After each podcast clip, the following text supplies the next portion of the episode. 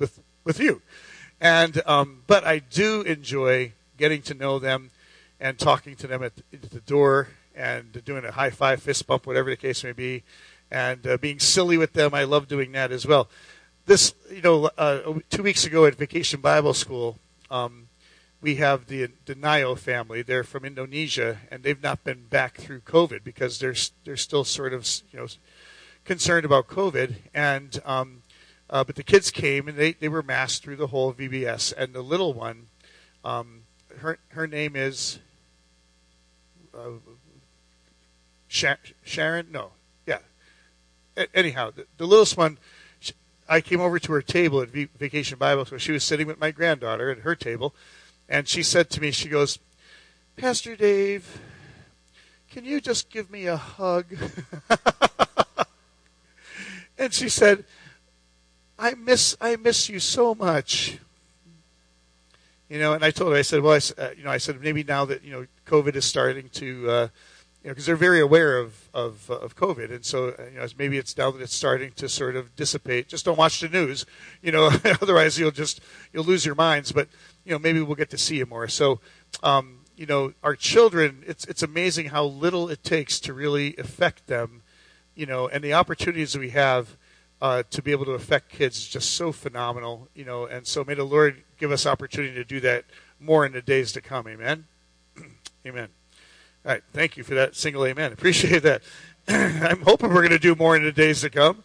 So, turn off your phone now. You can pay attention. All right, all right. So, so as we go on this series here through the summer, I've enjoyed doing this as well. Hard questions God asks you, specifically the tough questions that Jesus poses to us. And so today we're going to look at this question. It's sort of an unusual question.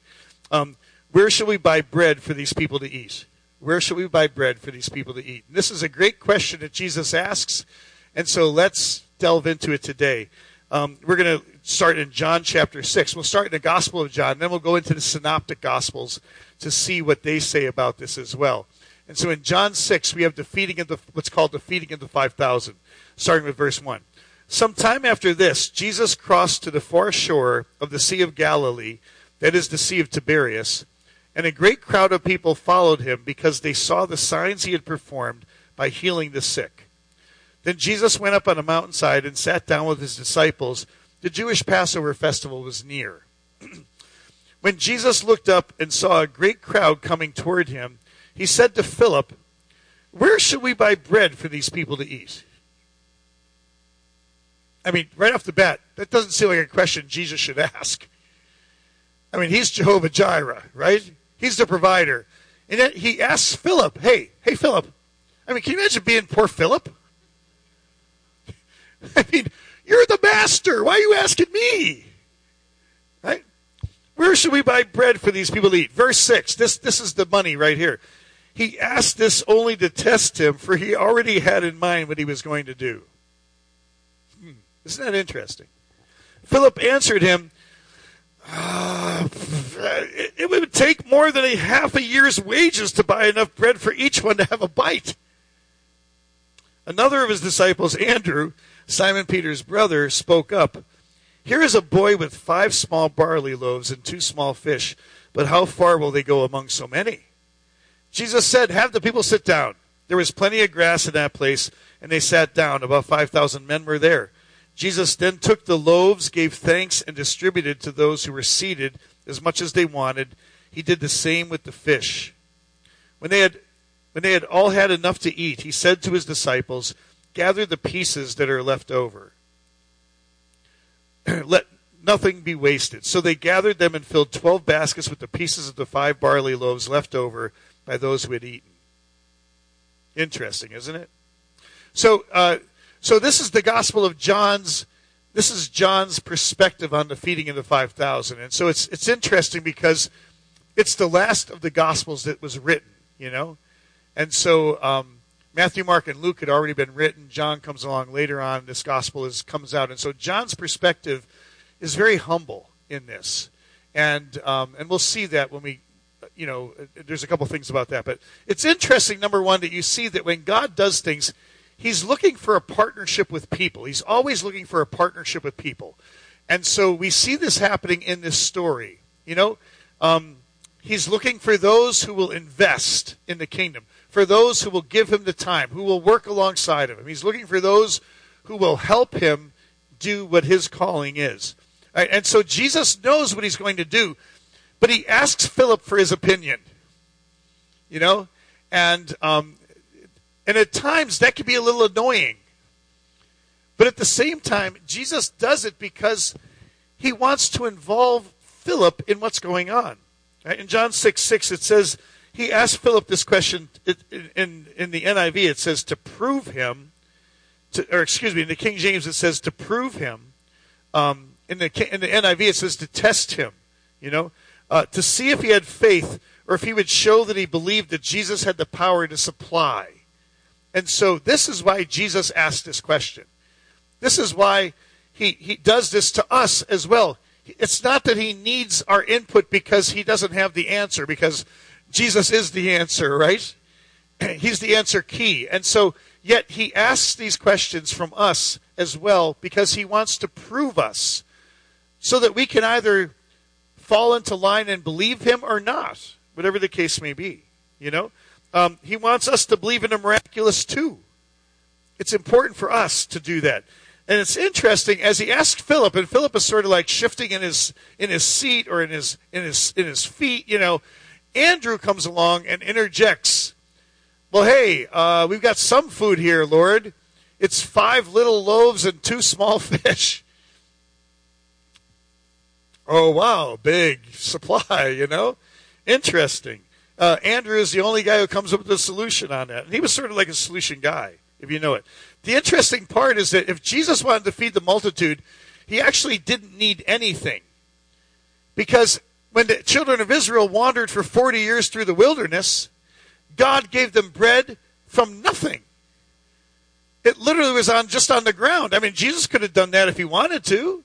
He could have just said, "Hmm, I'm feeling like manna today."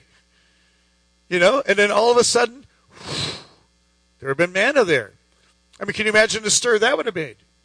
Although, you know, taking, uh, you know, two uh, Subway tuna subs and feeding 20,000 people is pretty good, you know, um, when you think of it. But he didn't do that because, again, he wanted to engage people. And the interesting thing is that that little boy, in his willingness to give up his lunch, I mean, maybe he didn't like his mom's lunch. You know, I mean, that's a possibility, right? Not tuna again, you know you know, I, am sure it wasn't tuna fish, but uh, you know, not not fish again. Uh, you can have my lunch. I don't want it. Whatever. It doesn't record the kid's name, but that the reason why I think is because listen, Jesus asked us all to commit what we got. Everybody, and sometimes what you got is just ever so little. You don't think it's of any value, right? When was the last time Jesus tested you in something to see if you had faith or believed that He could actually perform a miracle? When was the last time he tested you in that? I guarantee he wants to. Amen. In Matthew chapter 14, Matthew's version of this in the synoptics now, this is written earlier, and uh, it's interesting. John says Jesus fed the people. Matthew records something just a little bit different on that as well. Verse 13 of chapter 14 of Matthew. When Jesus heard what had happened, he withdrew by boat privately to a solitary place. So what he hears is that John the Baptist has just been beheaded by Herod. So he hears incredibly bad news. His cousin is dead, the forerunner is dead. And so Jesus is struggling right now with the emotions of what's happening in his life. You know, um, listen, when you see somebody, you don't know what's going on in their life. You know, you don't know. Like Billy talked about that a little bit you know, like um, my week has been slightly hectic this past week. You know, it's been very unusual and everything. But listen, you know, it started with a flat tire on Wednesday, and and here I am today. So uh, you know, it's been a whirlwind of stuff, and that's okay because, um, listen, when we go through tough times, what do we know? We know that God has a plan, and that He's working all things together for our good, and so we can depend on that, even though the situation doesn't look like it. We know God is working all things together for our good. Right? And so um, Jesus gets this bad news, though, about John, and so he's got to have some emotions about this. Right? And I want you to get this. The emotions that you feel about the situation you're in are totally fine. It's okay to feel emotion, emotions. It's okay to be wrapped up in them. You know, but sometimes you have to push through them as well. All right? You know, just because you're conflicted doesn't mean you can't serve the Lord. All right? Okay. Hearing of this, the crowds followed him on foot from the towns. When Jesus landed and saw a large crowd, he had compassion on them and healed their sick. As evening approached, the disciples came to him and said, This is a remote place and it's already getting late. Send the crowds away so they can go to the villages and buy themselves some food. Jesus replied, They do not need to go away. You give them something to eat. I mean, that statement there, man, the Lord has just smacked me with that so many times. you give them something to eat. You. Not your brother, not your sister, but you give them something to eat. You know? And Jesus is just, I, I, can imagine the disciples like, like, we got nothing. They don't have anything. I mean, Simon's got to like rifle some kid's lunch. You know? He's got to shake down some kid and promise him something. You know, hey kid, can you share that? I don't want to share. Listen, I'll I'll give you an autograph picture of Jesus or something. I mean, you know, whatever. I mean, all they have is five loaves and two, uh, uh you know, a couple sandwiches amongst them all. All right. We have here only five loaves of bread and two fish. They answered. Bring them here to me, he said, as he directed the people to sit down to grass, taking the five loaves and the two fish, and looking up to heaven, he gave thanks and broke the loaves then he gave them to the disciples, and the disciples gave them to the people. They all ate and were satisfied, and the disciples picked up 12 basketfuls of broken pieces that were left over. The number of those who ate was about 5,000 men, besides women and children. This is uh, totally incredible. And listen, this is recorded in all four Gospels. And so it's not like this is an outlying you know, story that was told. This was, this was uh, you know, eyewitness seen by thousands of people. All right? And so we see here as well, I think that maybe Jesus had, we talked about that emotions. I think maybe, you know, he was a little frustrated. He was a little tired, maybe exhausted. You know, did Jesus get exhausted? I mean, he was human. You minister to a crowd like that, it's exhausting. You know? And so uh, Sundays for me, like Sunday afternoon, like Mike, if, uh, if all four grandkids are at my house Sunday afternoons, I'm wasted, man. By the time Sunday, by the time my grandkids go, I'm I'm totally I'm I'm totally exhausted. I, sometimes I'll I'll actually go home on a Sunday sometimes, and like Laura will have she'll be uh, finishing getting dinner ready and everything. There's like a day bed in, in in the spare room at our house. Sometimes I'll go in and just for five minutes I just want to be in quiet. I just want to just lay there in quiet. Like the first time Laura saw me do it, she's like, is there something wrong? I'm like, Nope. There's a lot of things right right now. I just need five minutes before the mayhem of the afternoon starts. You know? Because sometimes you just need that. You know what I'm saying? And so Jesus, I think, he was exhausted. That's why he finally he, he finally turns to the disciples and says, Listen, they need something to eat. You give them something to eat. You do it. You know? He challenged the disciples to feed them. And so, what is the impossibility that God has challenged you in? I mean, when was the last time he challenged you in something that was impossible and said, You do it? I mean, if, if he hasn't, maybe you got to get closer to him. Because if you get close enough to him, he's going to challenge you with the impossible. Because he's the God of the impossible. He's going to challenge you with the miracle because he's the God of miracles.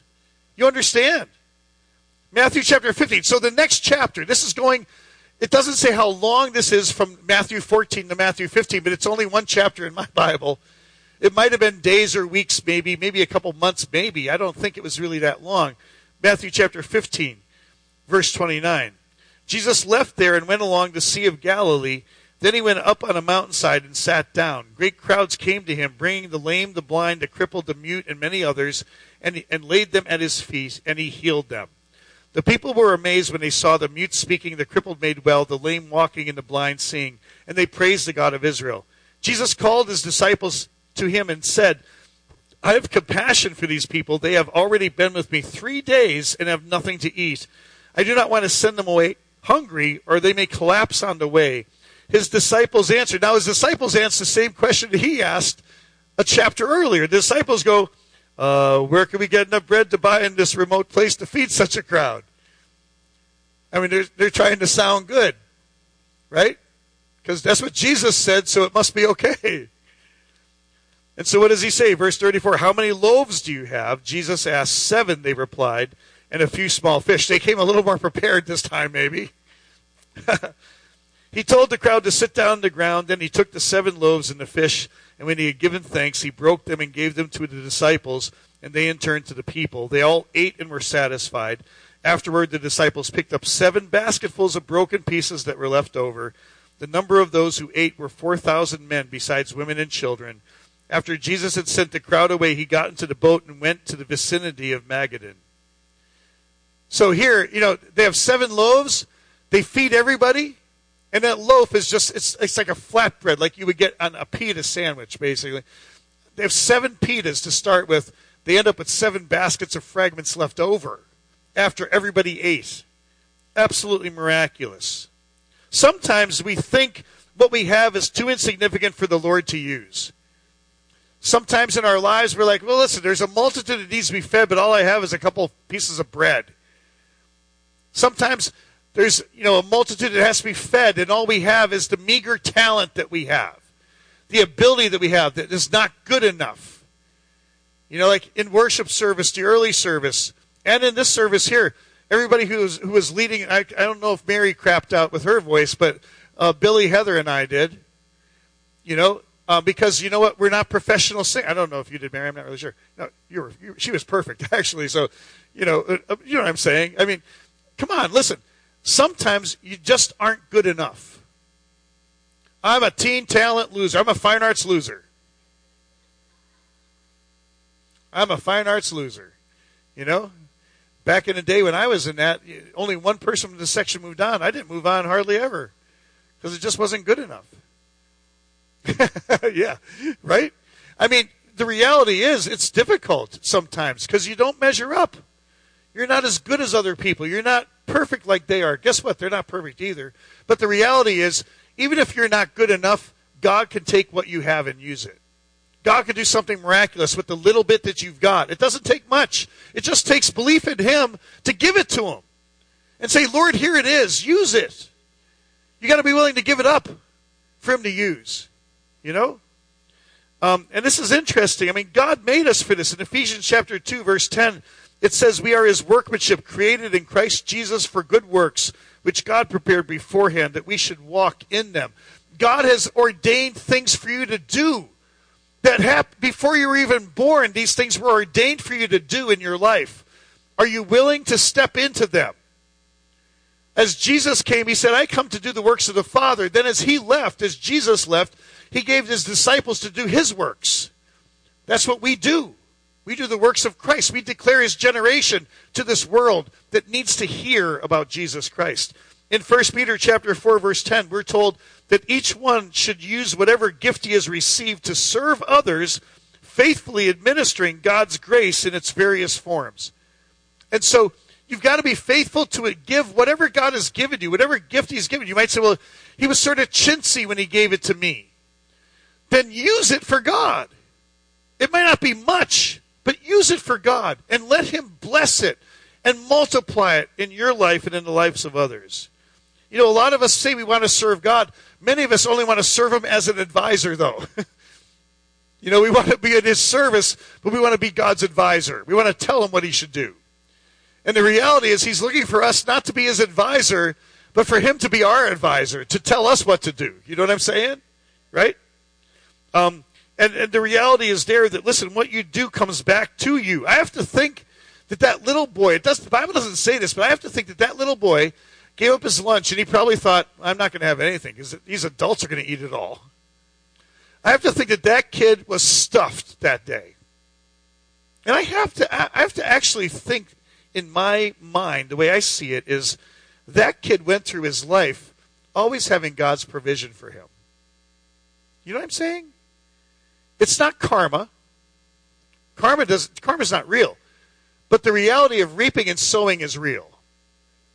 what you do comes back to you. You know what I'm saying? I mean, uh, Jesus challenged the disciples in Mark chapter 8. He says, Don't you yet understand or comprehend? Are your hearts hardened? Do you have eyes and still not see, ears and not hear? How many wicker baskets full of leftover fragments did you pick up? I mean, he had to challenge them because they were trying to be skimpy. And God said, Listen, when, when we gave what we had, how many baskets were left over? Well, that's right. There was uh, 12 baskets the first time and seven baskets full the, the second time. Right? You know, Luke chapter 6, verse 38 says, Given it will be given to you, a good measure, pressed down, shaken together, and running over, will be poured into your lap. For with the measure you use, it will be measured to you. And so the reality is listen, there is this rule of reaping and sowing, of giving and receiving that God has for us. And so that's why he, he says to them, You give them something to eat. So, like, what would you, what could you give them to eat? What about you, Green Ridge? what can you give them to eat today? I mean, that's what God is asking us. And if, if, if so, if you're, if you're concerned that number one, what you have is not enough, or number two, if you give what little you have, you'll have nothing left, then why are you not thinking about God's provision in your life? I will tell you this anything that I've sacrificed for God, anything in my life that I've sacrificed for Him, He has more than, more than aptly resupplied me in anything. There is nothing that I'm at a deficit with God for. Nothing. In fact, the deficit is all on my part. It's not on God's part. God has been nothing but good to me in my life. Right? And so uh, why would I ever be why would I ever be stingy towards the Lord when he resupplies way more than I could ever give? And then sometimes it's our revelation of who God is that becomes an issue, you know? Um, in Isaiah chapter 6, verse 1, let me set this up by saying King Uzziah was a godly king in Judah, and then King Uzziah dies. And the next guy, not so good. And sometimes we get concerned because who's in power. I want you to get this. It doesn't matter who's in power down here. What matters is who's in power up there. All right. There is a throne in heaven that my Lord sits on, and no one else has ever sat on that throne. No one else ever will sit on that throne. It's his throne. He reigns supreme. Caesar is come and gone in this earth, and you know what? You can barely see anything left from them. God is reigns eternal. And Isaiah has this moment that I hear so many Christians have because we sort of rub our hands and and pine about how terrible things are in this world, you know? I mean, well, you know who's in power. Well, guess who else? Someone else was in power. And guess what? Someone else was in power. And, and we sort of we wrap everything up into this, and we forget that God is over all that stuff. He's over it all. And Isaiah has this moment, and he's, he starts out this chapter like, Woe is me. In the year King Uzziah died, you know, when everything that was good died with him. You can almost hear it in his words, you know? What does he say happens? I saw the Lord. Because his eyes went off of who's sitting on the throne in Jerusalem to who's sitting on God's throne. I saw the Lord high and exalted, seated on a throne, and the train of his robe filled the temple. Above him were seraphim, each with six wings. With two wings they covered their faces, with two they covered their feet, with two they were flying. And these are freaky things.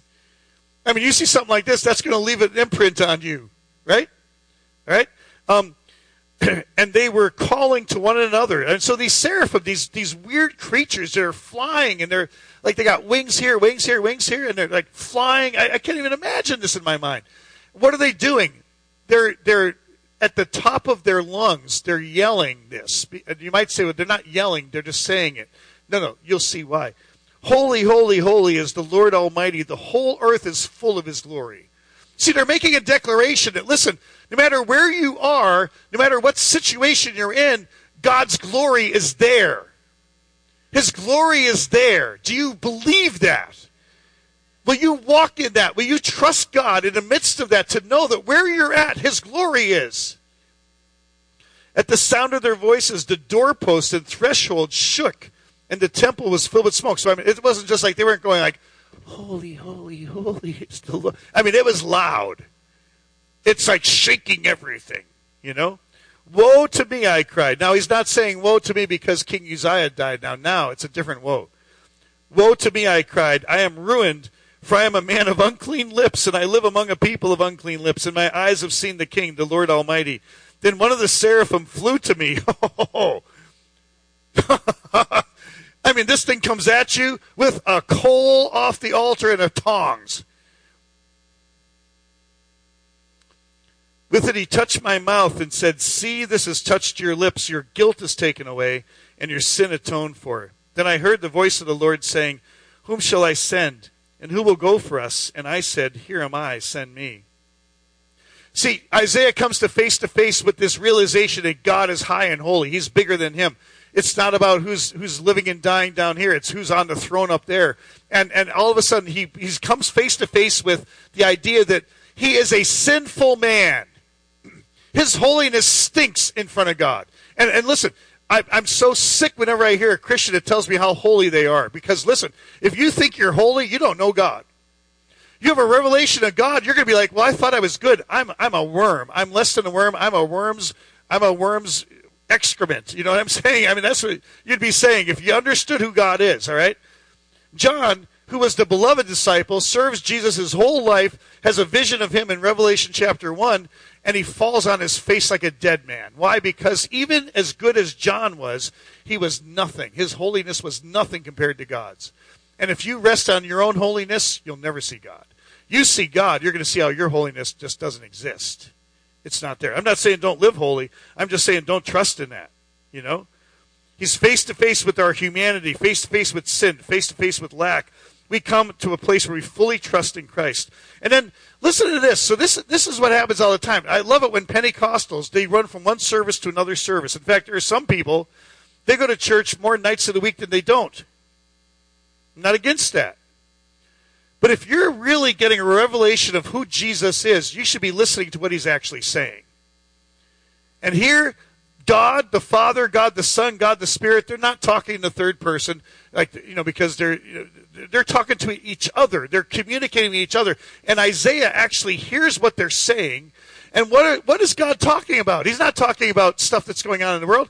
He's saying, "Who will go for us? Who shall we send?" Just like Jesus said, "Hey, listen, the disciples come to him with food when he was there at Samaria, and he talked to the Samaritan woman. The Samaritan woman, her life has changed, and the disciples come and they bring they bring lunch, and Jesus is like, "I've already eaten," and they're like, oh, "Did that woman give him food?" Because they're all wrapped up in the food aspect of it. And Jesus says, "Listen, my food has nothing to do with your food. The fields are white unto harvest." Let's go out into the harvest field and let's let's labor. And then he said, pray the Lord of the harvest that he would send forth laborers into the harvest field. Listen, if you've got a revelation of God, you should be actively serving him and working for him and going for him. Not just going to get blessed. It's wonderful to have special services and get blessed and all that, but you can't live that way because you've got to actually serve the Lord sometime. There's a lost world out there that needs to hear about him. There are people that are hurting out there that need someone to be Jesus with skin on that they can actually experience Christ. And God is calling you to do that. He's telling you to give them something to eat. And sometimes we let ourselves get in the way of that. in 2002, uh, Laura and I, we took our family for our vacation. We took our family and we led a missions trip with Teen Mania. Sam Kimmel was uh, our program director and we, we actually led a missions team of, of teenagers and young adults to Panama, and we, we were part of the missions team there. And so that was our vacation for the summer. It was awesome. It was truly incredible. So uh, Melissa and Heather were teenagers at the time, and Thomas was seven years old. So, um, you know, and so we dragged him along. He was actually the first child that was allowed to go with Teen Mania without a nanny because we told them that Thomas was every, every whatever ministry we did, he he was there with us. He was not a foreigner ministry. He wouldn't like bomb out in the middle of it, and he actually participated. It was really cool. But anyway, um, so as we go there, I'm a man of faith and, and, and power, right? You know, and so on this day that I'm, I'm talking about, we were going to be evaluated by our our the people who evaluate our team. And so our team was going to be evaluated. So I'm a little nervous about this because it's not just me getting evaluated, it's my team getting getting evaluated, you know? So I'm a little anxious. Anybody ever been there? You're a little nervous? Okay.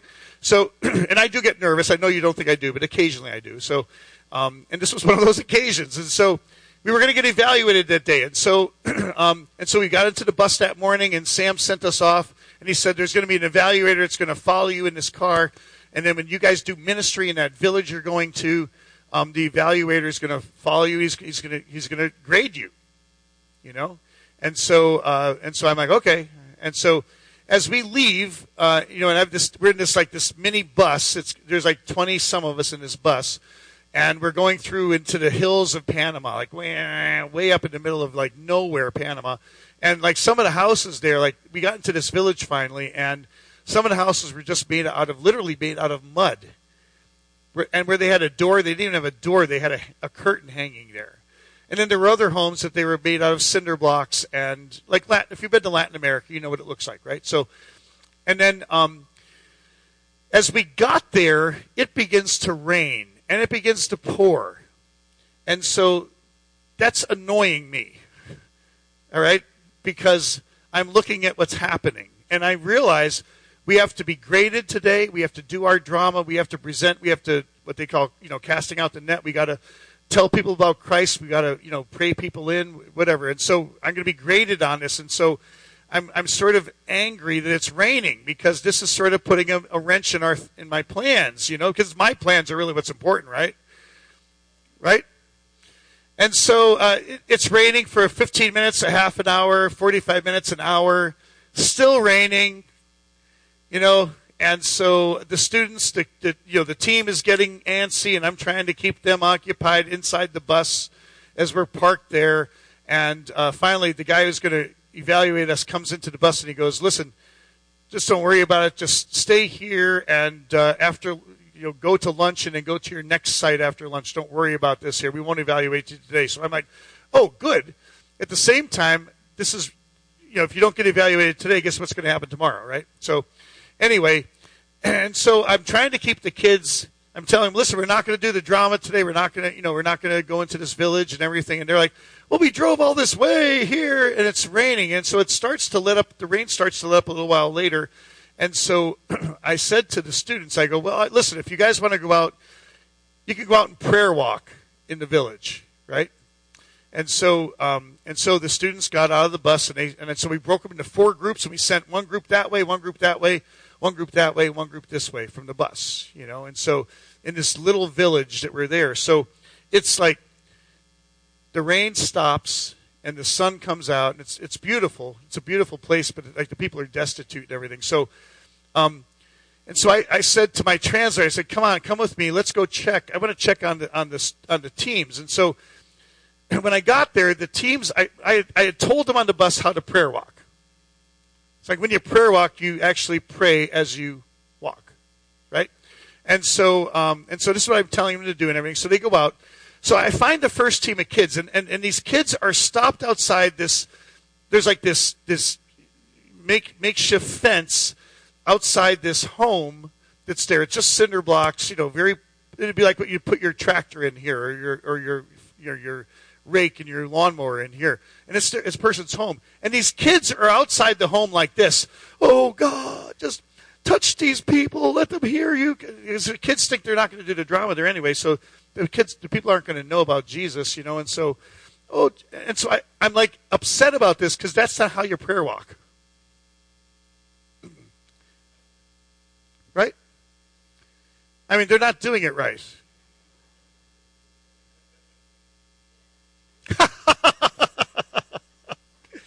And so I go, I, am I'm, I'm, I'm going to say something to these guys. I'm like, ah, ugh. and so I, I find another team. They're doing the same thing. They're like interceding for these people. The people are like peeking out their windows, like, why are these Americans here? They're dressed funny. We're all in costume, you know, and it's just bizarre. And so uh, I, I said to the translator, I go, man, this this is just this isn't how it's supposed to be. And so we went to the edge of the village, and there was this house that like looked totally out of place. It looked like a house from here, two levels, nice tile garage. I mean, you know, beautiful, beautiful, big carport. Um, you know, so I, I said to my translator, I go, we could do the drama here. It's got a roof. And so we go and we knock on the door of these strangers. Nobody's home. But this woman comes out from the small house next door, and, and so through the translator, she asked me, you know, what do you need? And I said, well, you know, we're with Teen Mania. We're with this. We want to do a drama here in this village, but we don't have a place to do it. But this house would be perfect. We were asking if we get a permission to do the drama here and have everybody come to this house. It's the biggest house in the, in the village. And and she goes, well, that's my son's house. He's away on business, but you could use it. And I'm like, oh, seriously, like like that easy? And she goes, no, I know you're from God. And I, I go, How do you know I'm from God? And she goes, It hasn't rained in six months here. and I was angry at the rain. I mean, sometimes we're our own worst, worst enemy because we forget that in the midst of everything we're going through, God is working all things together for good. He has a plan. He has a purpose. He has a reason for what he does. And I mean, listen, these things don't just happen willy nilly with him. There's, and I don't understand. I mean, it's, it's not necessarily good on my part, but God will make it good. God will take it and make it good. God will take the bad and make it good. He takes the straw and weaves it into gold for us. You know, that's what He does in our lives. And we have to be willing to give Him that little bit that we have and say, Lord, here it is. If you can use this, if you can use these five little pieces of bread and two little fish, then you can have it, and God will use it. We work for Jesus. In Colossians chapter 3, it says, Work willingly at whatever you do as though you were working for the Lord rather than for people. Remember that the Lord will give you an inheritance as your reward, and that the master you are serving is Christ. And so I've done a lot of jobs in my life. I work construction. I, I sort of worked, Charlie, didn't I? Yeah, I work construction. I've been on staff here 35 years full time. But before that time, I did a couple other different kind of jobs. I worked construction. I, I worked in a factory, the printing shop. I ran an offset press. I made plates. I did that kind of stuff. I worked. I painted. I did uh, you know yard work, that kind of stuff. Growing up, I worked for Palmans. I packed tomatoes at their tomato packing plant, which was a total mess the first day, but after that it was okay. And then I also worked for them. I worked for Paulman's to butcher turkeys and capons. Uh, how many of you have ever eaten a Paulman's uh, turkey? Oh, they're so good. They really are good. You know, and so I've done a lot of. Listen, all those jobs I did, none of them were insignificant. No job is insignificant. The job you're doing is not insignificant. And re- the reality is, you're working for God. You're working for Jesus at your job. He's the one who provides that. And you've got to see this as that, that there is nothing that's insignificant. Um, in 1809, let me share this one with you here. I, I got, I got to wrap up here, but let me share this. In 1809, Napoleon is marching through Europe, and so um, he's literally in Austria, on the battlefields of Austria. And if you were to talk to somebody in the know in 1809, they would tell you history is being made on the battlefields in Austria. And the reality is it was. And we know what happened to Napoleon. In fact, Napoleon, it was not only affecting the uh, uh, Europe, it was also affecting the New World as well. Napoleon had influence here in in in, in uh, North America. All right, and so Napoleon is the force to be reckoned with in 1809. But guess what? Waterloo happens. He's defeated. In 1809, at the same in that same year, um, in homes in England and the United States, William Gladstone was born. He would be one of Britain's greatest statesmen. Alfred Tennyson was born. He became uh, someone who had a profound influence in literature. Oliver Wendell Holmes was born in Cambridge, Massachusetts. A physician named Darwin and his wife that year gave name, uh, uh, named their newborn son Charles. Boy, he's had an impact on this world. And in 1809, in a log cabin in Kentucky, poorest of poor, a young family had a child named Abraham who became Abraham Lincoln in 1809. And those women at that time, if you were to ask them, is what you're doing, is having this baby, is it a significant thing? Well, after the pain is over, they'd be like, no, this, this kid is, this kid's going to grow. He's in a, in a one room log cabin in Kentucky. There's not going to be any impact from this guy in history. Napoleon's the guy who's making all the impact. Guess what? Guess what? Napoleon Abraham Lincoln, still revered today. Right? You understand? We don't understand the implications of where we're at and what God can do with where we're at. And what little we have, if we give it to Him, nothing is insignificant. In the kingdom of God, nothing is insignificant. In Hebrews chapter 6, verse 10, it says, God is not unjust. He will not forget your work and the love you have shown Him as you have helped His people and continue to help them. You understand? I mean, listen, the work you've done, God is there. He, he sees what you're doing for people. Because if God is all about, listen, He's not all about church, He's all about people. He's not all about our kingdoms here on this earth, He's all about people. If you were to hear the heartbeat of God, it would be souls, souls, souls, souls. It's all about people, people, people. That's what God is. And so if you have this revelation of Him, it should drive you to a point where you want to serve His people. You want to bring people into the kingdom. In Proverbs chapter 11, verse 25, it says, Whoever brings blessing will be enriched, and the one who waters will himself be watered. Listen, I want to leave you with this scripture in 1 Corinthians chapter 15. Uh, verse 58, in that great chapter, as Paul talks about the return of Christ and how important that is, and it's an incredible chapter, chapter 15. You know, those verses, I mean, uh, many of us, we've heard them, we know them. You know, that, that uh, uh, the Lord will descend from heaven with a shout, with the voice of the archangel and the trump of God, and the dead in Christ will rise first, and those who are alive and remain will go up to meet them in the clouds, and so shall we ever be with the Lord. Then he goes on to say this Therefore, my dear brothers and sisters, stand firm. Let nothing move you. Always give yourselves fully to the work of the Lord, because you know that your labor in the Lord is not in vain. I pulled that verse from the Amplified. I don't, I don't use the Amplified a lot, but listen to this in the Amplified. All right? Because there are some people here that have, that have actually worked themselves to exhaustion a week ago at Vacation Bible School. All right? And sometimes the work that you have is exhausting, right? Listen to the Amplified, 1 Corinthians 15 58. Therefore, my beloved brothers and sisters, be steadfast, immovable, always exceeding in the work of the Lord always doing your best and doing more than is needed, being continually aware that your labor, even to the point of exhaustion, in the Lord is not futile nor wasted, it is never without purpose. There was one point in my life where I looked back and I thought, you know, listen, the majority of the people I ministered to, I did youth ministry here for 20 years. The vast majority of those young people that I ministered to, came through these doors, they had an experience, some sort of experience with Jesus Christ. Many of them, in fact, more than not, many of them no longer chose to serve the Lord. Does that make me a failure? Absolutely not. I've done what I know God has called me to do. And when you understand what God is calling you to do, you might say, I don't have enough. Listen, it's never stopped me from doing.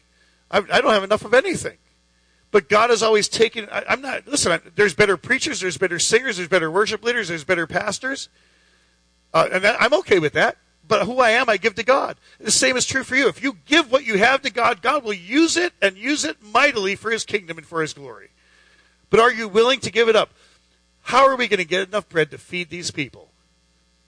You give them something to eat. Bow your heads, close your eyes with me this morning as we finish this up here today.